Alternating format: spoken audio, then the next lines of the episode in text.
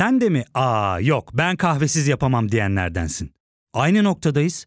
İlk ve tek kahve üyelik uygulaması Frink'le tanış. Hem bütçeni koru hem de hiç bitmeyen kahvenin tadını çıkar. Yakınlarından terapinin onlara ne kadar iyi geldiğini dinlesen de kendin için bir şeylere başlamak zor geliyor olabilir. Ya da sevdiklerine yardım etmeye istekliyken kendi ihtiyaçlarını görebilmek. Hayvel, uzman psikologlarıyla kendi ihtiyaçlarını bulmanda sana destek olacak. Terapi yolculuğuna başlamak için detaylı bilgi bölümün açıklamalarında. Herkese merhaba. Bu kaydı 24 Ağustos'ta alıyoruz. Bugün öğleden sonra Merkez Bankası faiz kararını açıklayacak. O yüzden gözler para politikası kurulunda.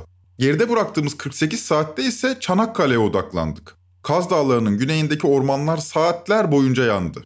Yangın söndürülemeyince köyler tahliye edildi. Hatta kent sakinleri de yangını endişeyle izledi. Televizyon medyası da faciayı en çarpıcı görüntülerle verme yarışındaydı. Sözcü TV muhabiri Gülnur Saydam resmen ölümden dönmüş. Birçok ağaç bu şekil. De, çekil, çekil, çekil, çekil! Aa! Aa! İyi mi? Bir ağaç devrildi. Ağaç devrildi içinde. Biri var. Burak!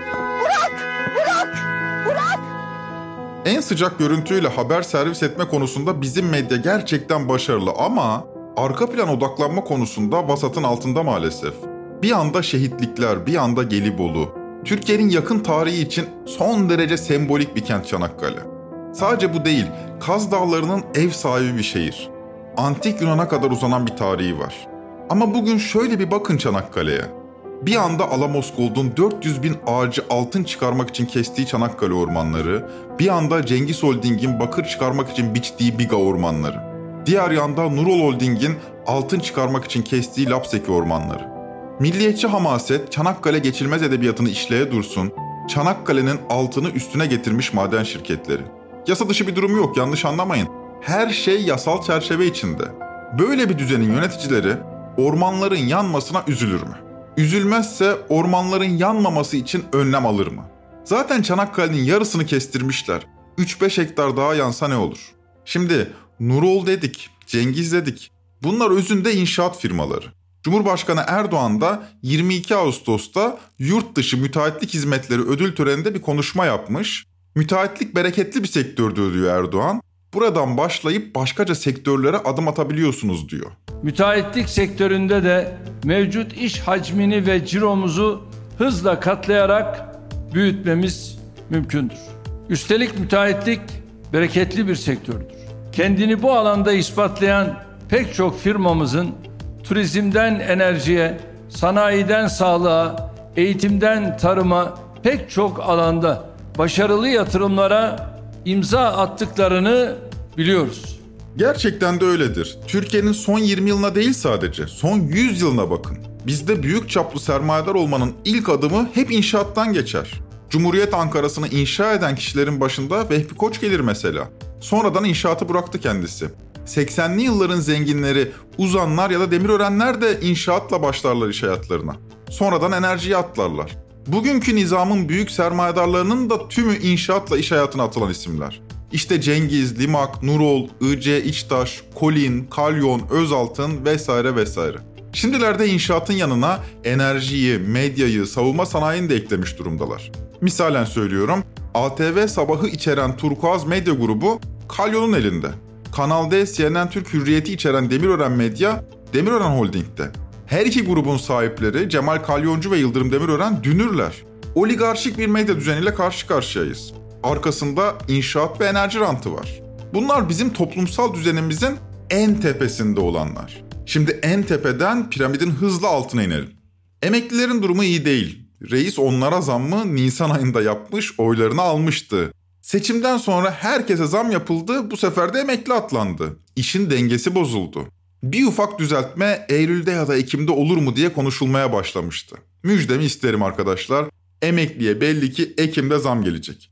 A Haber'e katılan Binali Yıldırım söylemiş. Benim edindiğim bilgilere göre de meclis açılır açılmaz 7500 alanlar başta olmak üzere bütün emeklilerle ilgili ciddi bir çalışma, iyileştirme yapılacak diye düşünüyorum. Reis emekliye zammı Nisan'da yapınca hazinenin dengesi bozuldu. Haliyle Nisan'dan sonra bir de Ekim'de zam yapmak gerekecek. Bu sefer de 1 Ocak'ta herkese zam yapılırken emekli ne olacak? 2 ay sonra bir daha mı zam alacaklar? Neyse işler karıştı yani orada. Bu arada ben emekliye Nisan'da zam yapıldı deyince bir kısım emekli veryansın ediyor. Yo yapılmadı zam falan diyor. Şöyle yapıldı. En düşük emekli aylığı arttırıldı. 5500'dü 7500'e çıkarıldı. Şimdi de muhtemelen o tutar 9000'e 9500'e falan çıkarılır. Bence yeter çok bile. Zaten zamları Erdoğan yapmıyor ki ne diye ağlayıp duruyorsunuz Erdoğan'a? Yine vicdanlı adam dayanamadı 3-5 atacak belli ki. Recep Tayyip Erdoğan'la da alakası yok bu zamların. Dış güçlerin oyunu. Dış güçleri. Da aynen öyle. Ekonomimiz Recep nasıl? Erdoğan niye zam yapsın ki? Ekonomi Niye nasıl yapsın? görüyorsunuz siz? İnsanlar fırsatçı olmasın. Ellerini vicdanlarına koysunlar öyle yapsınlar zamları. Adam mı yapıyor bunları? Bu arada memura zam geldi. Daha doğrusu şöyle özetleyeyim. Birçok konuda uzlaşıldı ama zam oranı konusunda memur sen mütabakata imza atmadı. İş hakem heyetine gidecek. 11 kişiden oluşan heyette 31 Ağustos'a kadar bir karar verecek. Çalışma Bakanı Vedat Işıkhan da bir açıklama yapmış. Açıklamaya göre Cumhurbaşkanı Erdoğan radıyallahu anh araya girmiş. Onun sayesinde imkanlar biraz daha zorlanmış. Işıkhan sıkıntıların çözümü için müdahalede bulunan inisiyatif olan Cumhurbaşkanı Erdoğan'a teşekkür etmiş. Ve neticede %45'e varan bir zam olacakmış. E zaten ikinci 6 aydaki enflasyon %40 civarında gelecek. Erdoğan zamlardan sorumlu olmamasına rağmen, zamları marketler yapmasına rağmen halkı bu zalimlere ezdirmiyor, emekli, işçi, memuru düşünüyor. Allah gibi adam. Allah gibi adam demeyelim doğru bir tabir değil kendisi. Allah'a benzetmek olmaz. Allah'a benzetmek olmaz mı? Allah bir Tayyip iki. Allah gibi adam. Erdoğan da olmasa bu işçinin, memurun, emeklinin hali nice olur. Trend Topik'te sosyal medyanın hızlı haberciliğini reddediyor ve hızımızı yavaşlatıyoruz. Bir tür slow journalism örneği sunmaya çalışıyoruz size. İki gün önce görüp geçtiğimiz bir haberin arka planına odaklanacağız bu bölümde. Eskirgeyen ve bağışlayan Cumhurbaşkanımız Erdoğan bir mazlumu, bir garibanı affetti geçen gün. Adı Dane Alka. Uyuşturucu kaçakçılığından 10 yıl ceza almıştı. İsrail vatandaşıydı. İsrail Dışişleri Bakanı Cohen, Türkiye'de cezaevinde bulunan İsrail vatandaşının iki ülke arasında kurulan temaslar sonucu serbest bırakılacağını paylaştı. Paylaşımda yer alan Deni Avka, uyuşturucu madde bulundurmak ve kaçakçılığa teşebbüs etmek suçlarından Türkiye'de 10 yıl hapis cezasına çarptırılan bir İsrail vatandaşı. İsrail Dışişleri Bakanı Cohen de Twitter'dan teşekkürlerini iletti Erdoğan'a. Bu bölümün konusu da bu olacak. Hayır, bu olay üzerinden yargının politikleşmesini konuşmayacağız. Rahip Branson'ı, Deniz Yücel'i, Cemal Kaşıkçı'yı falan hatırlatmayacağız. Onu zaten biliyorsunuz. Madem bir uyuşturucu kaçakçısını salı verecek kadar rahatız bu konuda, o halde biz de Türkiye'nin uyuşturucu gerçeğini konuşacağız.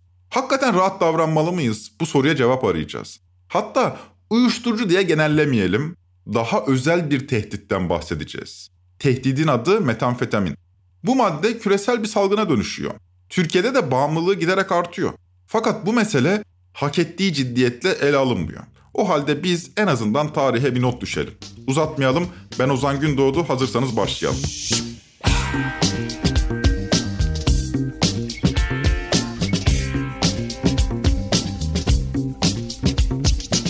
...28 Mayıs seçiminin ardından yayınladığımız 24. bölümü dinliyorsunuz. Geride bıraktığımız 23 bölümde Türkiye'nin belki trendlere girememiş ama ulusal ölçekte risk barındıran sorunlarını masaya yatırmaya çalıştık. Belki biraz canınızı sıktık ama bunu yapmak zorundaydık. Trend Topik'teki bu manevranın temelde iki nedeni vardı. Birincisi kurumsal siyaset çöktü. Bunu 9 Haziran'da hazırladığımız Paradigmanın iflası bölümünde uzun uzadıya ele aldık. Çökmüş bir yapı hakkında konuşmak da bence yanlıştı. Türkiye gündemi diye alışa geldiğimiz konular aktüel politik didişmeler olabilir ama bu didişmeye reyting kazandırmayı reddetmek gerekir. Bu nedenle politika gündeminden uzaklaştık. Bence iyi de yaptık. Politika konuşmamamızın ikinci nedeni de şu. Mayıs seçimleri hepimizin şapkayı önümüze koymamız gerektiği yeni bir durum yarattı. Hele ki medyanın. Trend Topik'in son 3 ayki gündemlerine şöyle bir bakın. Hangi biri önemsiz konulardır ve hangi biri medyada ciddiyetle ele alınmaktadır? Allah aşkına politik sonuç doğuran tek gündemimiz geçim sıkıntısı diye bundan başka bir şey konuşmuyoruz. Onu da layığıyla ele almıyoruz. Ver yansın edip duruyoruz. Açız falan diyor insanlar. Reis tabii ne açlığı var ya diyor. Haklı adam açlık yok. Şimdi birileri çıkıp aç kaldık diyor. Ya vicdansızlık yapma ne aç kaldık? Aç kalan falan yok. Bu açlık meselesini kelimenin gerçek anlamıyla anlayan Erdoğan radıyallahu anh ve onun takipçileri açlık falan yok diyor. Hakikaten yok. Millet bir biçimiyle karnını doyuruyor. Raflar da dolu, isteyene iş de var. Bak 1 Ocak'ta asgari ücretliye, memura, emekliye atarız 3-5, memleketin tüm sorunları çözülür. 3 ay sonra bir daha alaşırız. Enflasyon denilen illet daha en az 10 yıl başımızda. 10 yıl böyle geçiririz. Fakat böyle geçmez. Bu illetten fazlasını konuşmamız lazım. Zaten yakın zamanda yerel seçim nedeniyle gündem yeniden politikleşecek. O dönem geldiğinde didişmenin yarattığı trendlere yeniden dalacağız mecburen. Siz bu süreci bir yaz konsepti gibi düşünün ama hazır aktüel politika zihnimizi manipüle etmiyorken Türkiye'nin asıl konuşulması gereken gündemlerini masaya yatıralım. Bugün de ne zamandır aklımızda olan bir konuyu konuşacağız. Metamfetamin salgını. Sabah akşam hatlar ulan hepsi vitamin Metamfetamin sakın kullanma abim Ellerde kelleşler Usama Bin Laden Biz de içiyoruz sarıp onu ve de işte Gerginlik oluştu ki sizde Alayına gider cibo keke izle Metamfetamin. Dünya bu maddeyi Breaking Bad dizisiyle duydu. Fakat Türkiye'de Breaking Bad dizisinden bir haber milyonlarca insanı tehdit ediyor metamfetamin. Öncelikle işin önemini bir vurgulayalım. Öyle basit bir salgından bahsetmiyoruz. 2006-2010 yılları arasında metamfetamin yakalaması bildiren ülke sayısı 84'müş. Bu sayı 2016-2020 arasında 117'ye yükseliyor. Dünyanın yarısından fazlası metamfetamin pazarına dönüşmüş durumda. Bu bölümde sizlere sunacağım verilerin tümü Emniyet Genel Müdürlüğü'nün raporlarına dayanıyor. Bu verilere göre Türkiye'de metamfetamin ilk kez 2009'da İstanbul'da yakalanıyor. Sonra Marmara, Güneydoğu derken 2015 yılında 54 ilde metamfetamin yakalanıyor. 2020 yılına gelindiğinde ise metamfetamin yakalanmayan tek bir kentimiz kalmıyor. İstanbul Büyükçekmece ve Sarıyer'de peş peşe uyuşturucu operasyonu düzenlendi. Nefes kesen operasyon detayları için şimdi hemen Tugay Sada'ya döneceğiz. CNN Türk muhabiri. Metamfetamin ölümcül. Bunun altını kalın kalın çizmek gerekiyor. 2017'de aşırı dozdan ölen kişilerin sadece binde üçünün kanında metamfetamine rastlanmış. Binde üç. 2021 yılına gelindiğinde işte aşırı dozdan kaynaklanan ölümlerin binde 380'inde yani %38'inde metamfetamin görülüyor. Yani aritmetik, doğrusal artan bir grafiği yok, geometrik artıyor. Türkiye'de yakalanan metamfetamin miktarlarına baktığınızda tablo daha dramatik bir boyut kazanıyor. Buna göre 2009'da 103 kilo metamfetamin ele geçirilmiş. Yıllarca bu tutar bir iniyor bir çıkıyor. Böyle böyle 2018'de 566 kiloya kadar çıkıyor. Ancak ne oluyorsa 2019'dan itibaren oluyor. O yıl yakalanan metamfetamin miktarı iki katına çıkıyor ve 1 ton 42 kiloya yükseliyor. 2020'de Türkiye'deki metamfetamin resmen patlama yapıyor ve 4 ton 168 kiloya ulaşıyor. 2021'de ise yakalanan metamfetamin miktarı 5,5 tona ulaşıyor. 2018'de yakalananın neredeyse 10 katı. Bu bize bir şeyi gösteriyor. Uyuşturucu gündemini takip eden ve Baronlar Savaşı kitabını yazan gazeteci Timur Soykan'a kulak verelim. Bakın bir uyuşturucu bir tonsa bu transit ülke anlamına gelebilir. Türkiye'den geçip başka ülkelere gidiyor anlamına gelebilir. Veriler bunu değerlendirebilecek noktaya bizi götürebilir. Ama 4 kat artış varsa Türkiye hedef ülke oldu demektir. Yani bir pazar oldu demektir. Covid pandemisi gibi düşünebilirsiniz. Bu hızlı artışın temel nedeni Timur Soykan'ın da ifade ettiği gibi Türkiye'nin transit ülke olmaktan çıkıp pazar ülke haline gelmesiydi. Ne demek transit ülke, ne demek pazar ülke? Şimdi dünya coğrafyasını gözünüz önüne getirin. Afganistan'ı bulun. Afganistan dünyanın toplam eroin üretiminin %85'ini tek başına üretiyor. Bölgenin metamfetamin üssü de yine Afganistan. Şeriatla üretilen bu ülke aslında bir narko devlet. Afganistan'daki eroini Orta Doğu ve Avrupa pazarına ulaştırmak için Türkiye transit ülkeydi. Her zaman Avrupa'dan daha çok uyuşturucu bizde yakalanıyordu. Ama bu aynı oranda bağımlı olunduğu anlamına gelmezdi. Fakat metamfetamin deyince işler değişiyor. Bu madde Türkiye'de de hızla yayılıyor. Ulaşımı ise tahmin ettiğinizden çok daha kolay. Nasıl ulaşabildiğinizi anlatmıyorum ama gazeteci Tunca Öğreten başarılı bir habere imza atmış ve sahaya inerek metamfetaminin nasıl satın alındığını deneyimlemiş. Tecrübesini de Gain Haber'de Duygu Demirdağ anlatmış. 17 yaşında bir uyuşturucu satıcısıyla gizli kayıt alarak konuşma, görüşme gerçekleştirdik.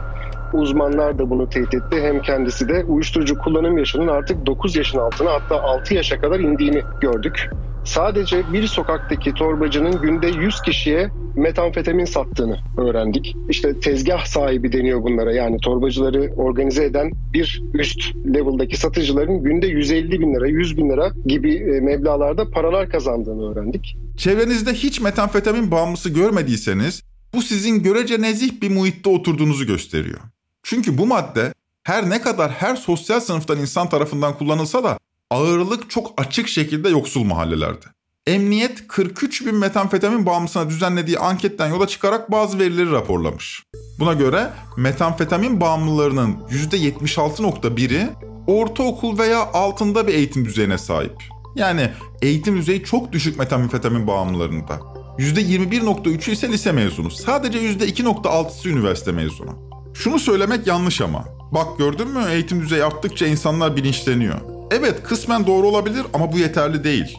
Bu insanlar büyük oranda maddi imkansızlıklar, aileden böyle bir telkin olmaması gibi nedenle eğitim hayatlarına devam edemiyorlar. Nitekim bağımlılarının yarısının annesi, %59'unun da babası ilkokul mezunu. %92.7'sinin annesi çalışmıyor, ev hanımı. Emniyet raporunda bu kısım özellikle vurgulanmış. Deniyor ki hem diğer maddelerde hem de metamfetamin kullanıcılarında anne mesleği incelendiğinde ev hanımı oranı yüksektir. Bu, literatürde ön kabul olan çalışan ailelerin çocuklarının madde kullanımında daha çok risk altında olduğu görüşüyle uyuşmamaktadır. Emniyet bunu zaten vurgulamış. Metamfetamin piyasada hap ya da kristal şeklinde bulunuyor. Fiyatını söylemiyorum ama yoksul mahallelerde yaygın olmasından anlıyoruz ki son derece ucuz. Bu ucuzluk maddenin piyasada ne kadar rahat bulunabildiğinin de göstergesi tabii. Yoksul mahallelerdeki torbacı sayısı da hızla artıyor. İşsizlik ve yoksulluğun yanı sıra bu cendereden çıkış yolunun görünmemesi de umutsuzluk pençesindeki gençleri uyuşturucu satıcısı haline getiriyor. 2019 yılında 32.445 kişiye metamfetamin satmaktan işlem yapılmış. 32.445. Bu sayı 2020 yılında 49.610'a, 2021 yılında 80.112'ye çıkmış. 2 yılda sayı %100'ün üzerine artmış. Şöyle düşünün. 80.112 metamfetamin satıcısına işlem yapılmış. Hiç işlem yapılmayan satıcıların sayısını bilmiyoruz. Yani gerçek sayı 80 bin değil daha fazla. Aynı yıl Türkiye'deki hekim sayısı 183.569. Hiç yakalanmayanları da hesaba katarsak tahminen söylüyorum her bir hekime bir tane de metamfetamin satıcısı düşüyor. Burada kısa bir ara verelim.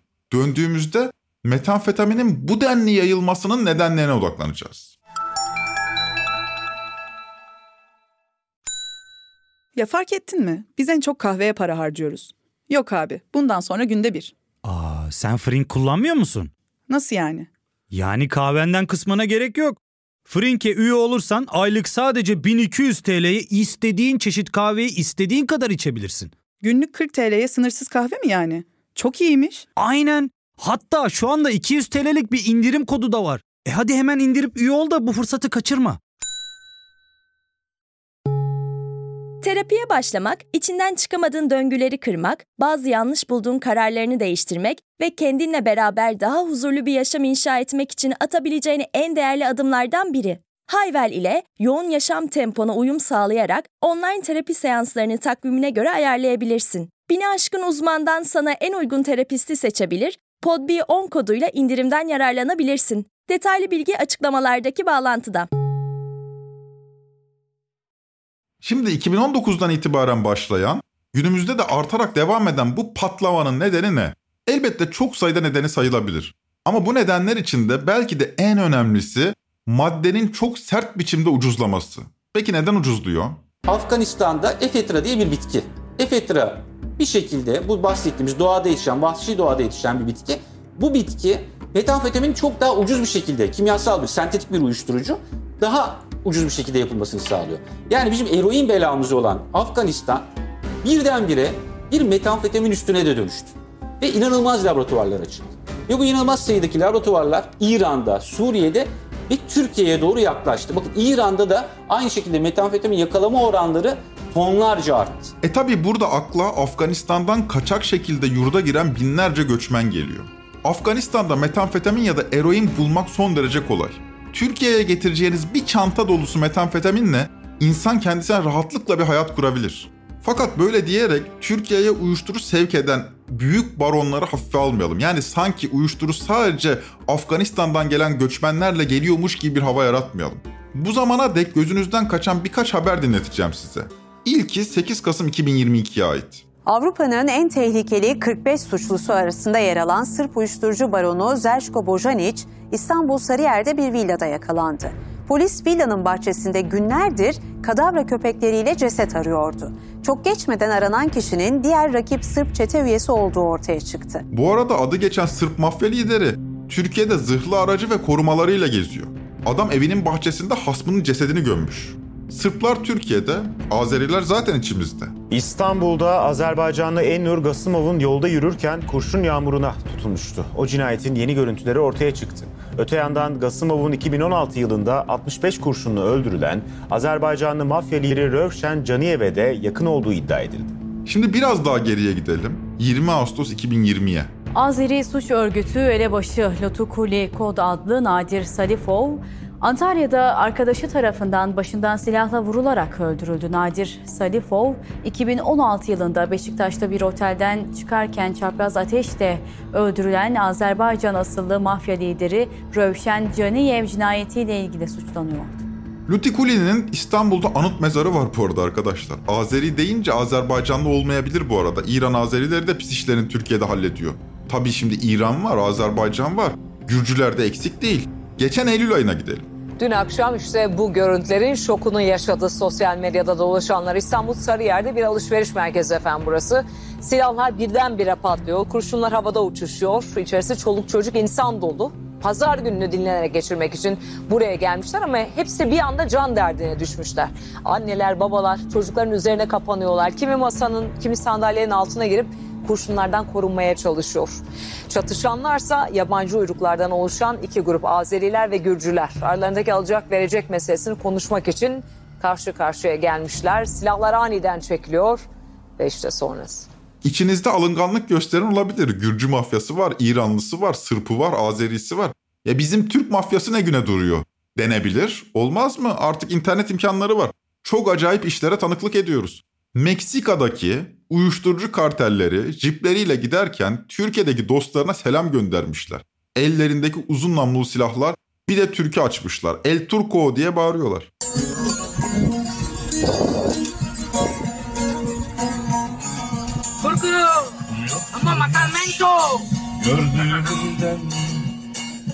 Bu arada Meksika, Güney Amerika deyince orada metamfetaminden uzaklaşıyoruz. Orada kokainle dalıyoruz. O ayrı mesele. Biz metamfetaminden devam edelim.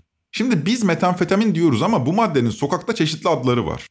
Ice, buz, kristal, met ve bir de bana tuhaf gelen popüler bir isim Metin amca.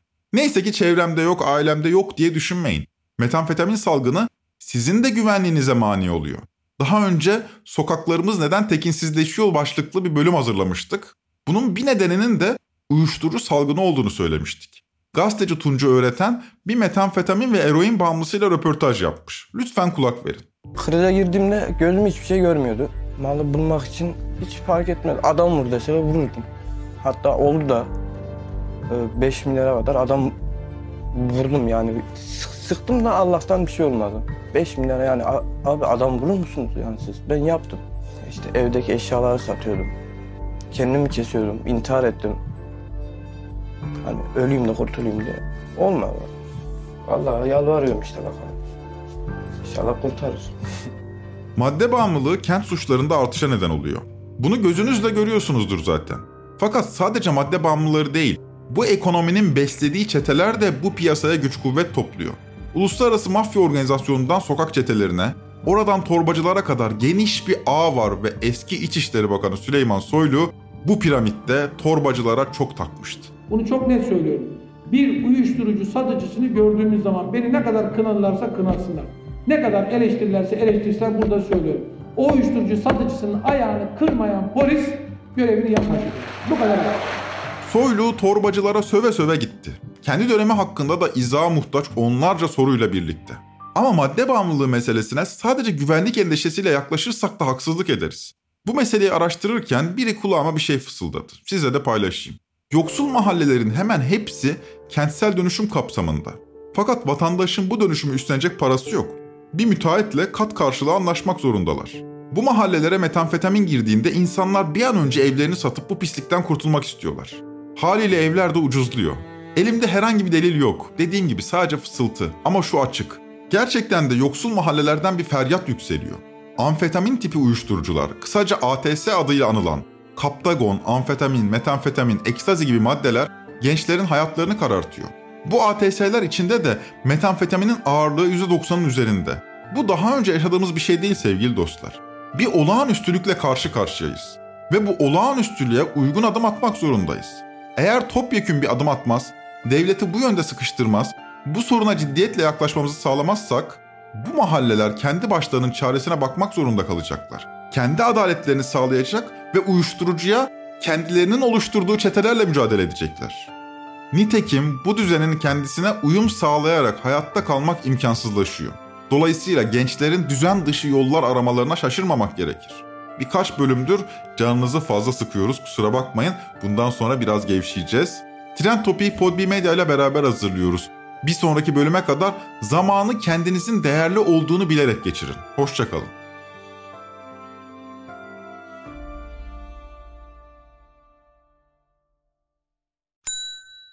İlk ve tek kahve üyelik uygulaması Frink, 46 ildeki 500'den fazla noktada seni bekliyor. Açıklamadaki kodu girerek sana özel 200 TL'lik indirimden faydalanmayı unutma. Hadi sen de Frink üyeliğini başlat, kahven hiç bitmesin.